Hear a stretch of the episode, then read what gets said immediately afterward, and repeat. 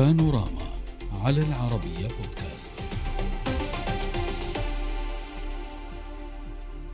بعد يوم على توقيفه بتهم الفساد رئيس الوزراء الباكستاني السابق عمران خان أودع قيد الحبس الاحتياطي لمدة ثمانية أيام وفق محاميه. وذلك بعد أن وجهت المحكمة إليه لائحة اتهامات تتعلق ببيعه هدايا حكومية بشكل غير قانوني خلال فترة رئاسته للوزراء أي من سنة 2018 إلى 2022 كما اعتقلت المئات من أنصار عمران خان خلال أو لتورطهم في أعمال عنف منها مهاجمة مبان حكومية والتسبب بأضرار مادية بمرافق عامة. الحكومة الباكستانية طلبت من الجيش التدخل لحفظ الأمن كما فرضت السلطات حالة طوارئ في ثلاثة من أقاليم البلاد الأربعة. كما توعد مسؤولون في الحكومة الباكستانية القائمين على الهجمات التي وصفوها بالمنظمة بعدم التسامح وفقا للقانون. فيما دعا حزب عمران خان دعا أنصاره إلى الاحتشاد في العاصمة وإلى إغلاق البلاد التي يبلغ عدد سكانها 220 مليون نسمة.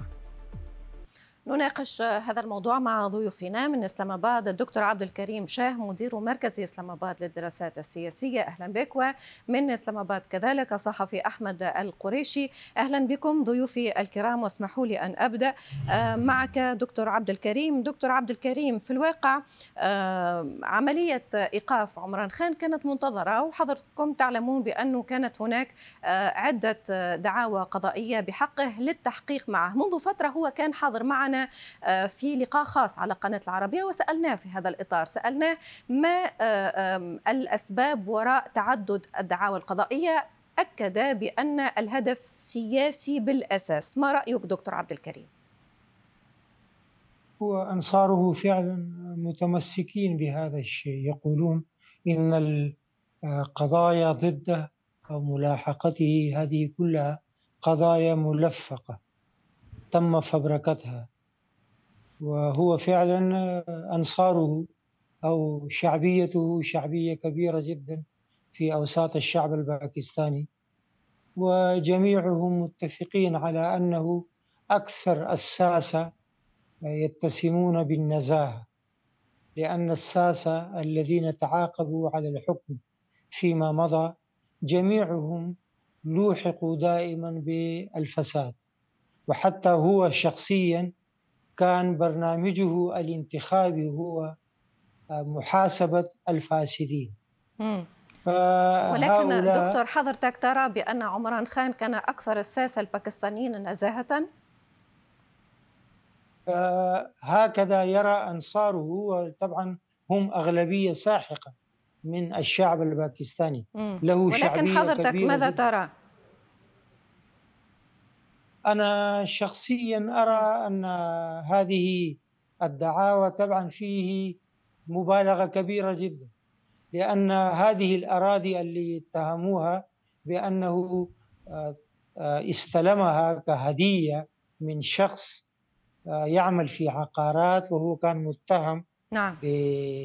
بالرشاوي وغسل الأموال ومحكمة في بريطانيا حكمت بأن لديه أموال مودعة في بنوك بريطانية. وهي طبعا نتيجة لغسيل الأموال. صحيح. وحتى عمران خان في نفس هذا اللقاء الخاص مع العربية قال بأنه الموضوع تكرر مع سياسيين آخرين وحتى في دول أخرى كانت هناك عمليات بيع للهدايا وهذا لا يضطر البعض لإيقاف بحسب تصريحاته. ولكن أستاذ أحمد ما رأيك فيما تفضل به الدكتور عبد الكريم؟ هو يقول بأن هناك مبالغة في التعامل مع قضية عمران خان وبأن الموضوع كما يراه أنصاره سياسي بالأساس. الأساس هل هو سياسي أو هو ملف فساد حقيقي؟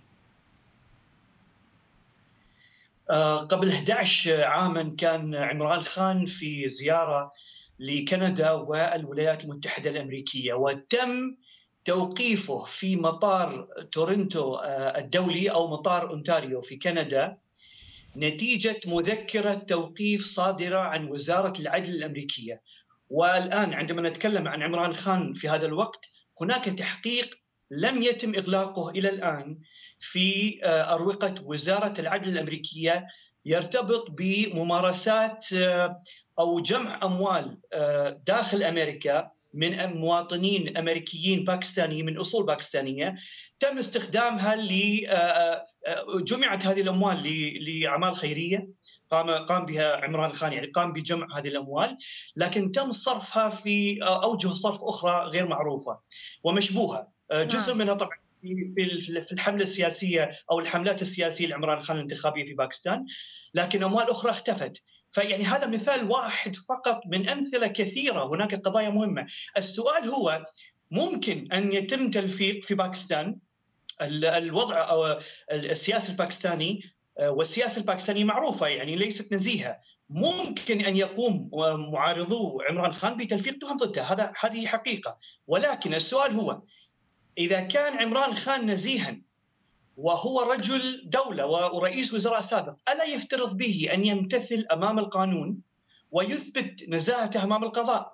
ما قام به عمران خان خلال السنة الماضية خلال ال 12 شهر آه، اللي فاتوا آه، هو أنه آه، استخدم طريقة تلو الأخرى لعدم الامتثال أمام هيئة مكافحة الفساد والرد على أسئلة المحققين الباكستانيين الذين لديهم أدلة لأنه في كل الأحوال هو هو بحسب رأيه أستاذ أحمد عندما سألناه على نفس هذه النقطة هو قال لأن التحقيق سيأخذ وقت وسيضر بي وبحزبي في الانتخابات القادمة وأضاف كذلك في نفس هذه المقابلة على قناة العربية منذ فترة وجيزة على فكرة مش طويلة قال بأنه آه، المقصود هو حرماني من الانتخاب من الانتخابات وليس اعتقالي وليس سجني بمعنى إذا تركت في هذه الانتخابات سأفوز وهم يعلمون ذلك فيريد يريدون اعتقالي هذا تلخيص مقالة.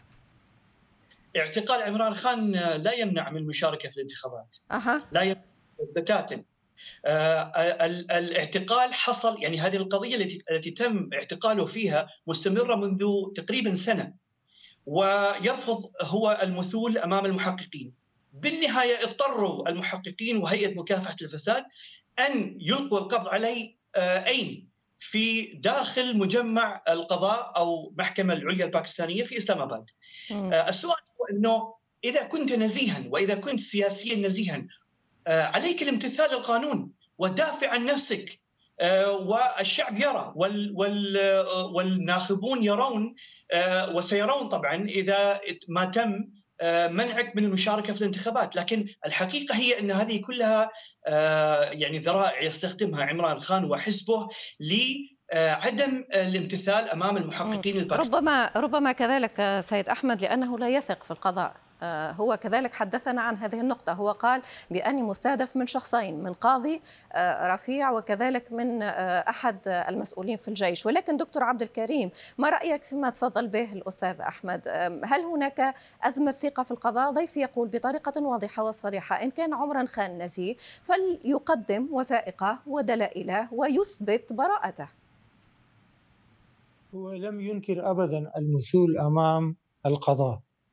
هذه القضية اللي تم توقيفه فيها هذه القضية استدعي للمسؤول أمام المحكمة يوم إجازة يوم أول مايو يعني قبل عشرة أيام من الآن. وحتى اليوم عندما آه، آه، مثل أمام آه، المحكمة قال للمحكمة هو لم يكن يدري أنه مطلوب. هذه هذا الطلب للمسؤول أمام المحكمة تم آه، إرساله على عنوان معين عنواني لكن هو لم يستلمه.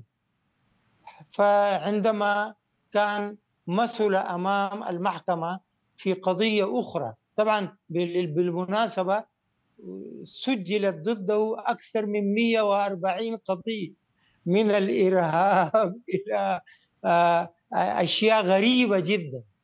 وفعلا آه، يعني عندما ننظر إلى نوعية هذه القضايا خلال ثمانية أشهر 140 قضية وهو كل يوم من من محكمة إلى أخرى من محكمة ولكن القضية الأخيرة التي تم إيقافه على إثرها ليست قضية إرهاب القضية الأخيرة هي قضية بيع هدايا آه، آه، تتباع آه، للدولة صحيح؟ وهنا كذلك هناك سؤال ملفت. لماذا ثمانية أيام إيقاف؟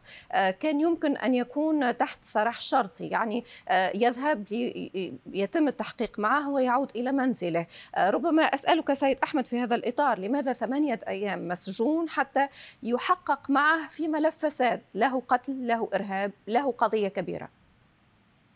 لا القضية كبيرة. القضية تتعلق ب آه، آه، أراضي آه، عقارية مهمة جدا استولى عليها رئيس الوزراء. ويورد وورد فيها أيضا اسم زوجته من تاجر عقارات كبير وفيها بلايين الروبيات يعني قضية كبيرة هي. نعم. لكن سؤالك سؤالك مهم جدا. آه الإجابة هي بسيطة جدا. آه باختصار. نعم عمران خان استخدم كل الذرائع الممكنة لتفادي المثول أمام المحققين. نعم. مرة انتهى التوقيت. انتهى التوقيت. سيد أحمد أعذرني على المقاطعة. سنعود لهذا الموضوع بالتأكيد. شكرا جزيلا لك.